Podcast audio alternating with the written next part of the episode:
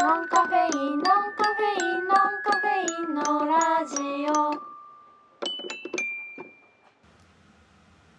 えー今回はですね、はい。えー大変長らくお待たせいたしましたお便り紹介コーナーでございます、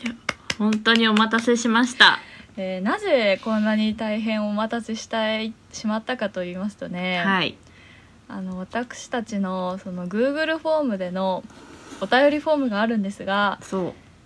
それの返信になんなんか全く気づけなくなってしまっていたんですね、はい。本当に申し訳ございません。なんでなんだろうねね、なんか、私たちもさ、まあ、ひう教ん、え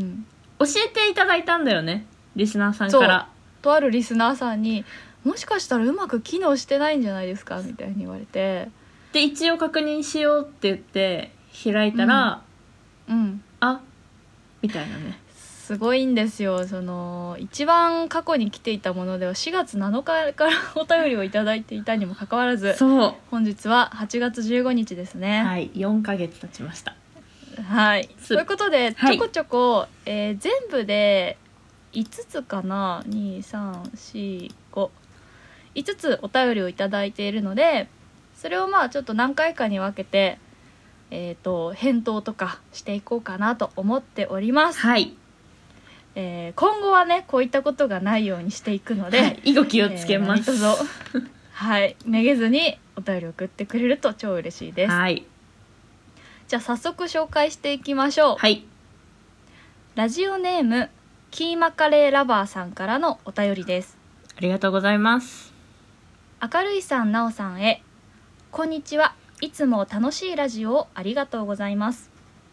現在高校3年生の私は受験勉強というものに日々取り組んでいますそんな中で悩みがありますはい。高校2年生までは勉強を楽しくやっていたのですが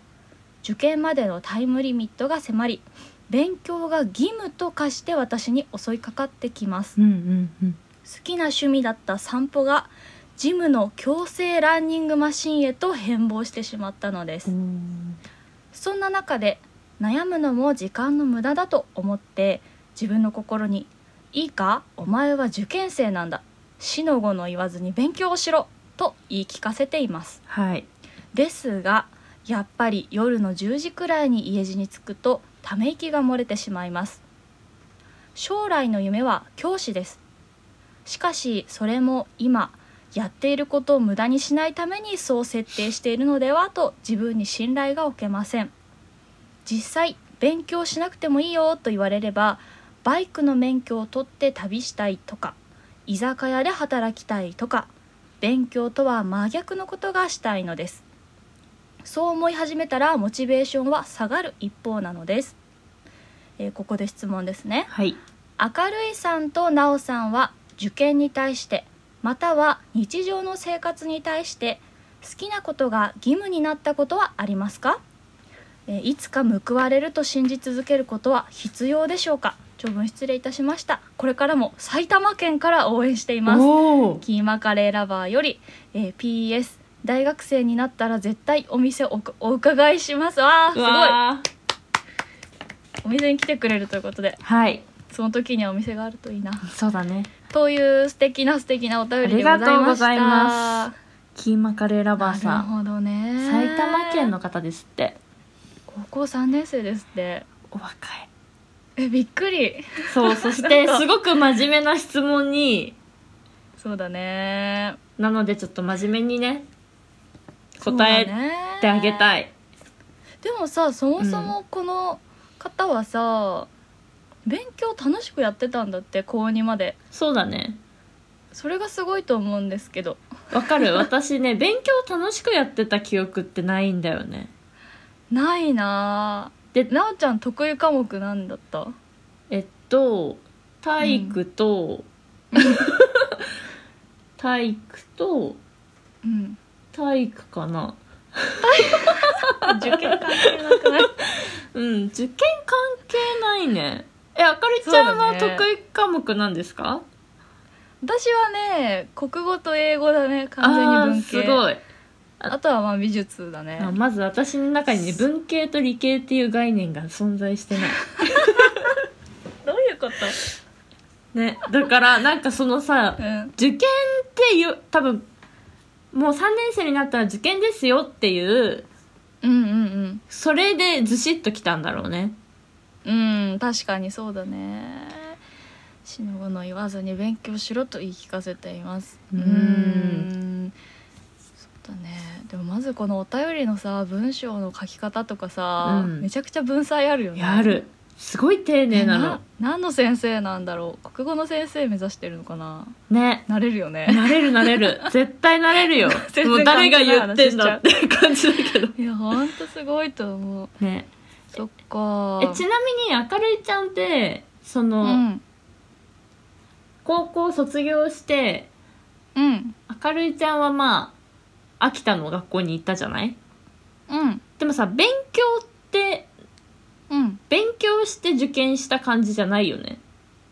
そうだね一応ねセンター試験あ公立そっのか大学だったからセンター試験は3科目だけうんうんうん、うん、で、うーんとあな全部受けるんだけど、うその中から3科目ピックアップしておくてプラス実技だったのね美術大学だから、うんうんう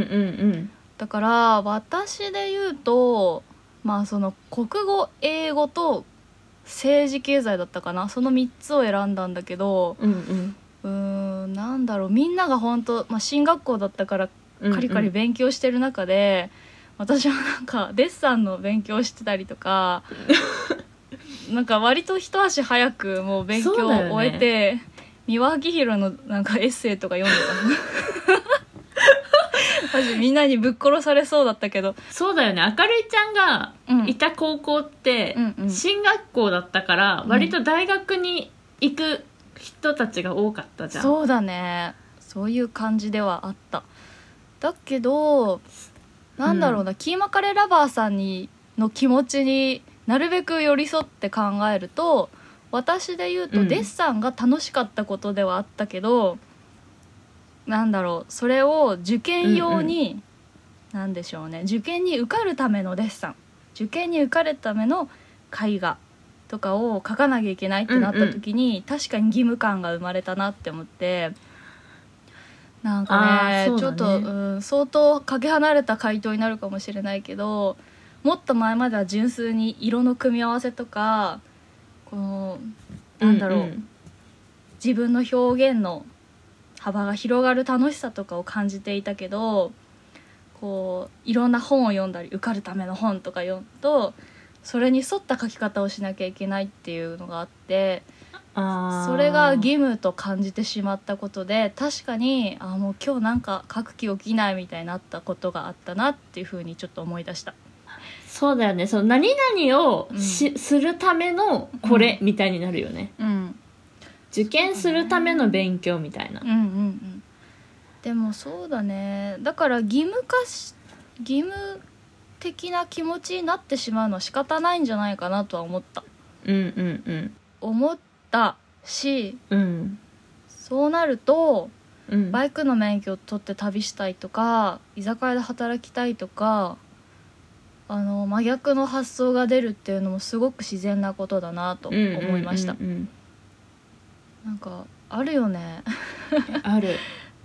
に今のさ日常の生活でもあるよねあやるらあなきゃいるけないタスクがある時はさ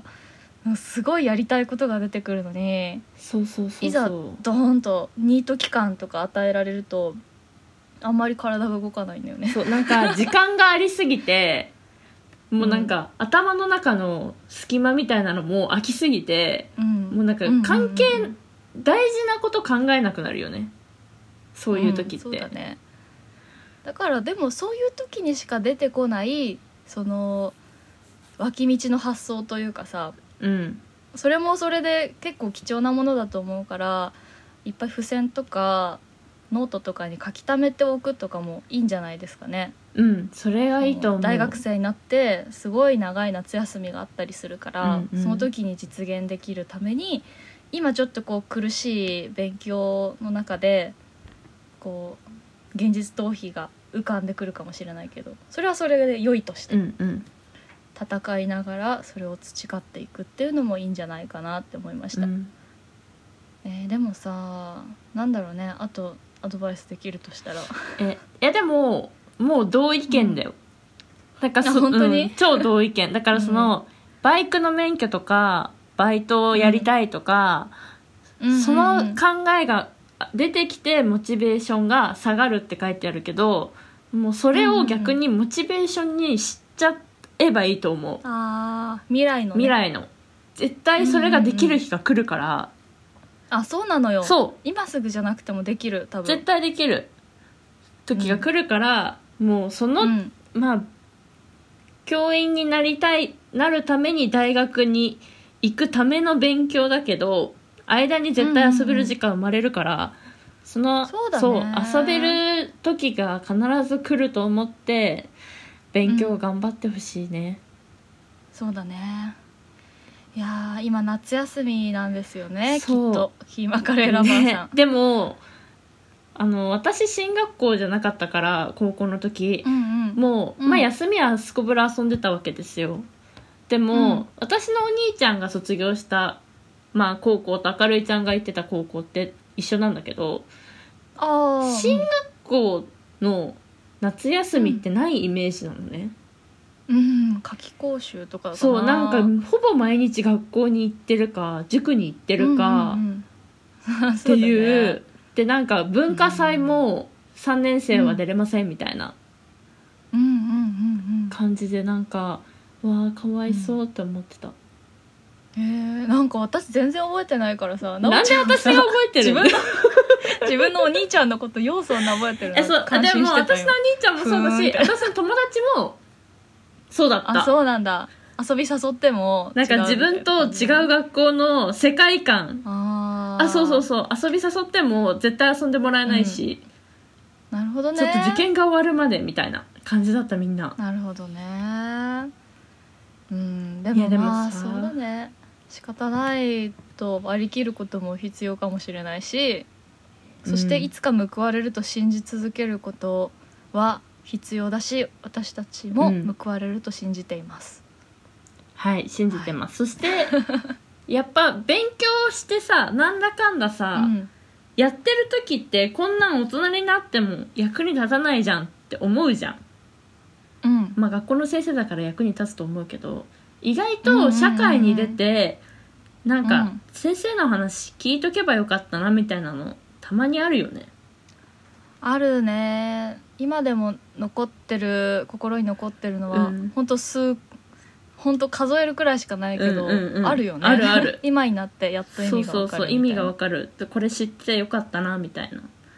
うんまあ辛いだろうな辛いだろうとは思う、ううんん、辛い よ受験生なんてでもどうなってもまあどうなっても大丈夫だから、うんとりあえずしのごの言わずに頑張れもう先生や んいやもう本当に頑張ってくれ、うん、まあ、受かるか落ちるかうはんわからないというのをちょっと突き放しすぎだけど、まあ受かるよ多分受かるしまあ、受からなくてもそれは正解のルートですよ、うんキーマカレーラバーでさんもは諦めない方がいいと思うそうだねあき どっちやねんっていううん諦めない諦めないで信じ続けて、まあまず頑張る頑張ってで勉強がまた楽しい勉強ができる時も来るしうんうね、んうん来るうん今楽しくない勉強でもまあそういうもんだと思ってやってみましょううん頑張ってください、うん本当に頑張ってくださいいつか明るいちゃんのお店で出会えることを楽しみにしてます。そうだね本当にさなんか今でもそういうこと言ってくれる人いるっていうのはね超私にとってモチベーションになってるのでそうですよ。それこそうん、あすりがとうごいね。ぜひありがとうございますありがとうござい嬉しいま。です頑張ってください、キーマカレーラバーさん。はいごめんなさい本当4ヶ月も経っちゃったからまたなんか進捗あったら教えてくいだやさい本当にそうです。ぜひ。もうバイクの免許取って旅出てるかもしれないしね それありえるよね。この4ヶ月、この夏休みで行動しちゃってるかもしれない。もしかしたら。はいということで、はいキーマカレーラバーさんお便りありがとうあござりいましたがとうございました。ノンカフェインのラジオえー続いてお便りいただいているのを読ませていただきます。はーいとラジオネーム熟女忍者さん忍者さんからのお便りです。ニンニン明るいさん、なおさん、こんにちは。ノンカフェインのラジオさん、初回から楽しく聞かせていただいてます。わーお二人のお話が身近なお話をしているのにいつの間にか本質本質的な話になっている感じが面白くすごいなぁと思いますえさて第3回で募集されてたおすすめのお一人様活動についてお便りさせていただきましたー、おー私のおすすめのお一人様活動は高級デパートに朝の開店と同時に一人で行くですうん高級デパートはお店によっては朝の開店時に店員さんが通路の脇に並んで立って一人一人のお客様にしっかり向き合って丁寧に「いらっしゃいませ」と挨拶するところがありますうんこれがなかなか気持ちいいもので丁重に敬われているような気分になり朝からアゲアゲになれますうんうん一人で行くと特にフロア中の店員さんの視線を集中的に浴びることになるので恥ずかしくむずがゆい感じがあるのですがセンスで口元を隠しながら「ほうほうほうごきげんよう」などと返せば気分はバッチリ金持ちマダムです もしよければ挑戦してみてはいかがでしょうかではでは今後も配信楽しみにしていますとのことでしたあー嬉しいありがとうごあざりいますがとうございます懐かしいですねもうおすすめのお一人様活動の回めっちゃ前だよねだからこれもこれいただいたのが、えっとうん4月7日でした、はいはいはいはいえすいませんあのそうだね4月にアップした回かなそう4月にもうだいぶ冒頭だよねうんそうだねねいやーえーでもいいねこれええ開店同時にさデパート行ったことある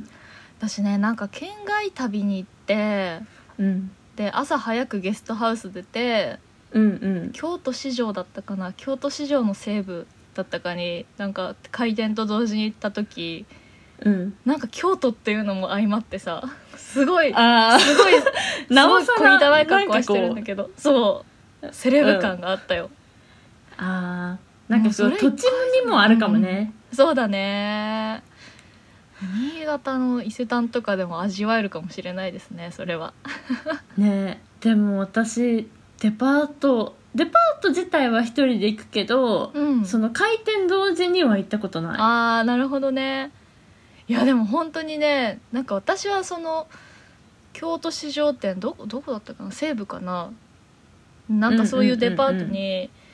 なんか目的があったから本当なんかそこの階までスススススってこうエレベーターあエスカレーターかでで上がっていって、本当に誰もいないフロアのもう7階みたいなところに上がってったから本当にこの熟女忍者さんが言ったようにフロアの店員さんの視線を独り占め、挨拶独り占めみたいな感じでねでえもうさうん各店舗の店員さんがそのテナントの店の前に立ってるのそうそうそうそうで多分だけど何分間その挨拶しなきゃいけないっていうのが決まってるんだよね、あで「おはうようございます」みたいなアナウンスが流れて るの「いらっしゃいませ」みたいなそうそう西武デパートへそうよなうんこだそお越しくださいましたみたいな流れてるんだよね朝のミュージックみたいなあその間は立ってらっしゃるんじゃないかなって想像したそう、知らなかった、うん、ちょっと2人でやってみようよ今度 でもこれ一人活動じゃないけどねや ってみる一人活動じゃないけどそのなんか店員さんの声を浴びに、そうだねえだってでも並んでる人いるもんね、そういるいるいるいるんだよねなぜか何してんだろ うねうんでもまあ言うて10時とかでしょ9時10時とかかいやデパートの10時とかじゃ開な店っいてそうだよね、全然早起きしたらできるよねうん全然できるいいなでここれんこれいいねセンス持っていこうへいやでもえ私さいつもさなんか高級デパート、まあ、新潟でいうとほんと伊勢丹ぐらいしかないんだけどうんなんかよし今日はデパートに行こうって思って行く時がないから大体なんか適当な格好で行っちゃうのよね わかるそのさデパートにえデパートってなんか清掃とかあるわかんないけど本当に金持ちっぽい人歩いてるじゃん歩いてるでそういう人たちと並べないみたいなわかるあの地下の食品売り場はああ,、ーはの行けないのい、あいけないの なんでえそれこそれ逆に良そくなそいのうんえまず婦人服そうそうそう服装的にと、なんかうんうん ちょっとそんなところでお買い物する身分じゃないなって急に なるそうかなでもそうな夕んか方化粧5時にな売るりと場とかはさ、うん、うん結構若い子いるじゃんあいるね確かにそうあそうそうそう夕方5時になるとね地下の食品そうおとこ惣ろは菜がセールになったりするから、ねいろんな人がいるんじゃないかって思うけどそうデパートに行くべき服ってどんなもんなんだろ うね持ってないかもしれないわ私、私も持って ないなんかあの勝手なイメージうなんか港区女子みたいな服装でしょそうそうわかなのりよやすく言うとだからさちょっとこの間も少し触れたけどデパートのそうんうのんコスメ売り場のタッチアップ、そのうんやってもらううんうんうんところに行ったことがないっていうのはそういう理由もあるんだよねそのあー見合わない服装で行ってしまうからいやわかるそうちょっと立ち寄るくらいでしか行かないんだけど、うんうんそもそもそういう時ってすごい適当な服で行くからもう本当に T シャツジーンズみたいな感じだよわかるわだかかるわらかるさそういう場所に行くのには港区女子みたいな格好をしなきゃいけないんじゃないかなって思ういや港区女子みたいなさ服、持ってないのよやばいうちらお互いさ想像できない よね想像できないえあのなんかさあれでしょタイトスカートあーんだそうだねこうマーメイドラインというあかそうさお尻がこう淡い出ててねあそうそう淡い色のブラウス着てみたいな感じでしょそうだねうんあーちょっと難しいな、すごいよねその価値観というか、うんそのスタイルになろうって思うことがこの一生のうちにあるのかな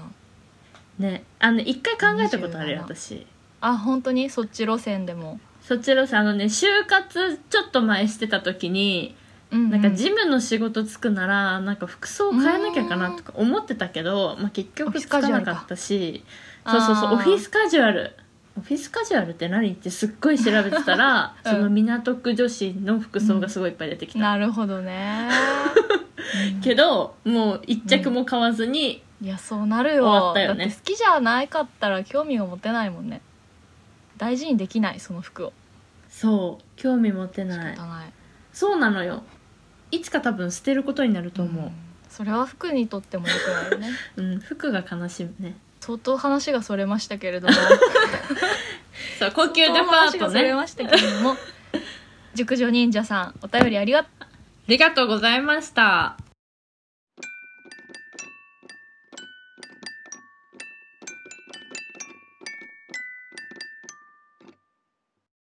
えー続きましてですねはいお便りもう一つ今回読ませていただきますはーいラジオネームラバーホイップさんから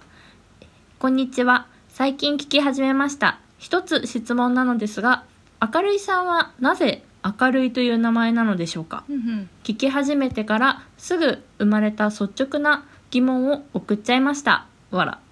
とのことですわらありがとうございましたありがとうございますはい、じゃあ答え答えます。 はい明るいさんはですね、はいうーんとまずそうだね、なんて言えばいいんだろう。まあ普通に会社員をやってる時に、あ、うんうんカフェがやりたいって思った時、なんかカフェをそのやりたい気持ちをたくさんの人に伝えるためにラジオうとん本を書こうって思って、で当時実践したんですがその時、はいはいその私の「あかり」っていう本名があかりなんですけ本ど、名ねあかりとはちょっと分けたキャラクターにしたいと思ったんですね。うんで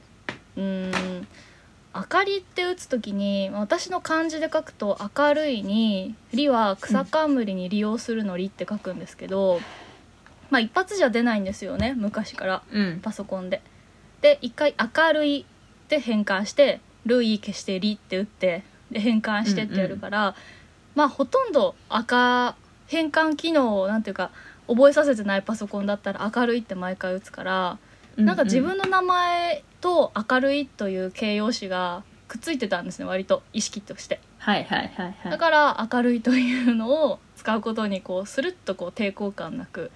使えたっていうのがあるかな、あとはまあちょっと変だからいろんな人の目に留まりやすいんじゃないかなっていうのもあったしあと何か作家一覧とかの時に「あ」っていうのは一番上に来やすいのでそういう戦略的なこともあるし。すごいなあとはローマ字表記にしようかひらがな表記にしようかって思ったこともあるんだけど、まあなんか私そんな横文字とかがあまり似合わないなって自分で思ってるので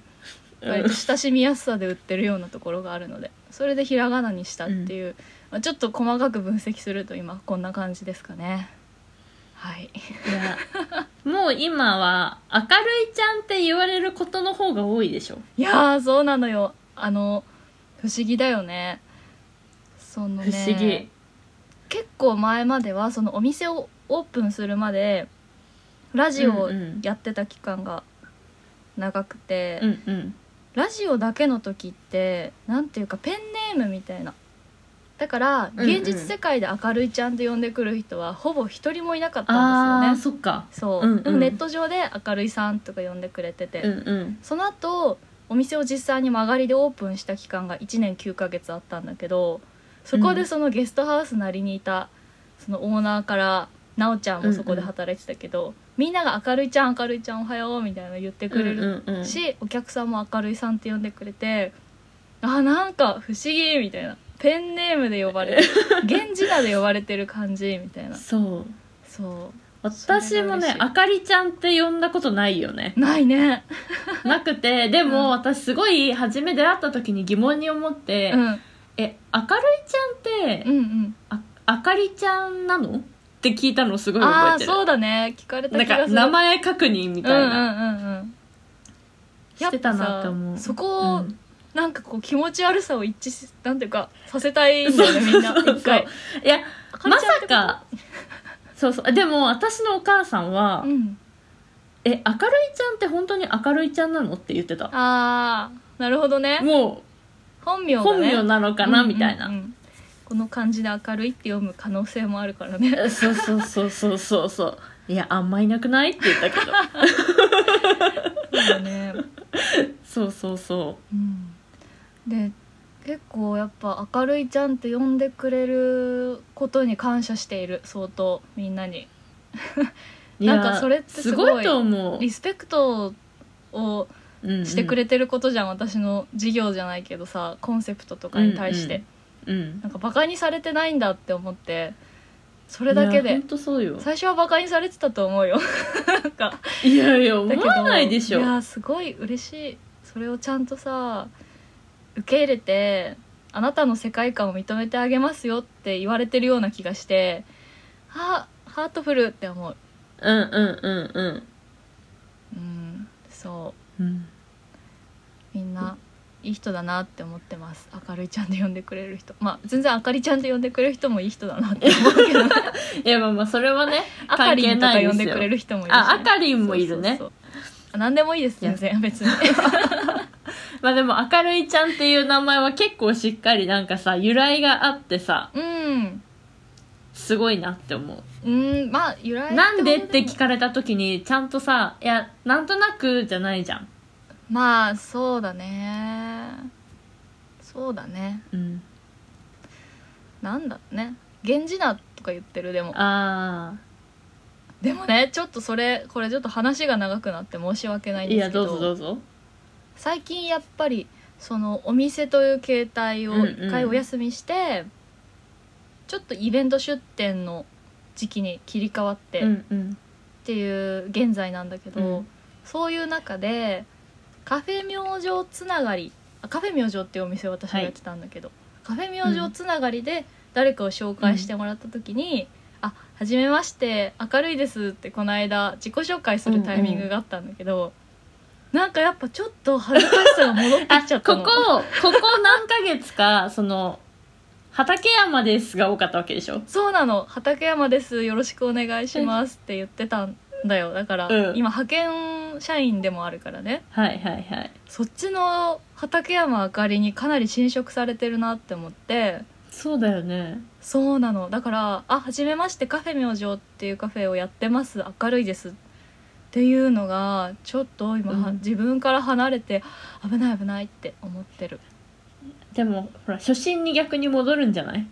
まあそうかもねいいちょっとカフェを客観的に見てる時期でもあり、うんうんううんん、ですね、まあ、いつかお店に来た時には「あ明るいです」って自己紹介させていただくのでラバーホイップさんもぜひ来てください、ぜひぜひひ私はいないですけどお待ちしてますなおちゃんもまあたまに来てよでたまに たまにいるかもしれないです、お店があったお客さんらとでしてもいいしはいはいということでございますいやありがとうございました本当にありがとうございますじゃあまあ今回はこんなところかなそうだね3つご紹介させていただきましたが、まあ、引き続き次回も紹介していきますので、で新たにお便りくださってもあのどんどんすぐに紹介していくように心がけますのでよろしくお願いいたします。頑張りますノンカフェインのラジオは世の中の物事を毎回1テーマずつ取り上げ2人で考察やアイデア出しをするラジオですお便りも募集してます概要欄のリンク先メールフォームからどうぞ今回のように、えー時差が生まれるかもしれませんが必ずお答えします必ず読みます、読みますでインスタで、えー一応収録裏話など投稿してるのでインスタツイッターのアカウント名は「えーアットマーク #NONCAFFE アンダーバー RADIO ノンカフェレイディオ」ですねノンカフェインのラジオでやっているのでぜひそちらも覗いてみてください、お願いしお願まいすします緊急告知イエーイ緊急です、えーノンカフェインのラジオのはい公開収録が決定いたしました、こちらですね詳細を発表していきたいと思います、はい。ノンカフェインのラジオ公開収録アットコキリのご飯とおやつでございます、はい。ありがとうございます。日時は2022年9月の18日日曜日はい。ですでこちらは構成としては1回あたり30分の回が3回3公演あるみたいな感じですね、で、はい1回あたり6席お店も席限られておりますので6席で、えっと、1回あたり1公演800円の参加費がかかりますはい。でそうですねこちらはあのティーコキリっていうのは私が仲良くしているお茶屋さんがやっているカフェなんですけどあの、はいゆかりさんっていう女性店主の方が主には一い。人でされているんですが、おやつも焼いていたりするので、そのおやつと、はいこのノンカフェインのラジオにちなんでノンカフェインドリンクがついてきます。はい、はいそれとトークお席代っていう感じで800円なので、まあ、かなりリーズナブルなんじゃないかなと思っております。うん、で、えっと実はねあのこの1回2回3回あるうちのうんうんそのうちの1回は、その店主のゆかりさんを交えて3人でお話をしようと思っていて、そのはい。ゆかりさんはかなりノンカフェインそうこのお話をいただいたのもゆかりさんがこのノンカフェインのラジオのすごいハードリスナーというか めちゃめちそゃうめっなんですちゃよ。聞いて一人で笑っているよみたいなことをよく教えてくれるんですけどなので、まあ、ゆかりさんに私たちがインタビューをしつつも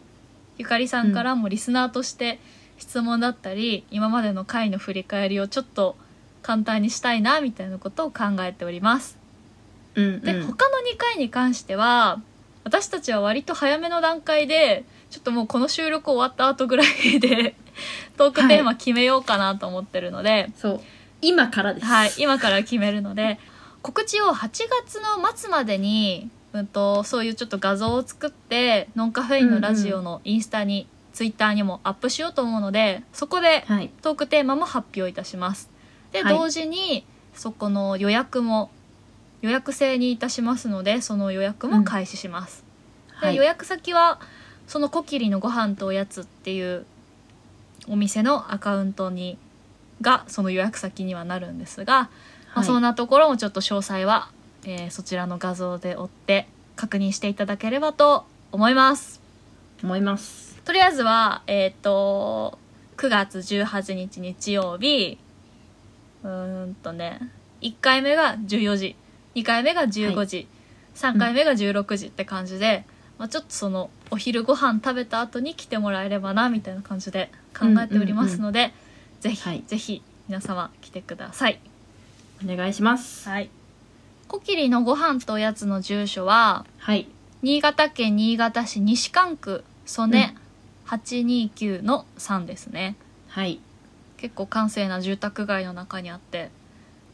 保育園とかも近くてうんめちゃくちゃいい場所ですとてもいい場所ですよあそこははーいぜひ来てくだおさ待ちしておりますい以上緊急告知でしたはいピンポンパンポンということで、はいえー今回もなおと明るいでおお届け送しりしままししたたまた次回バイバイバイバイ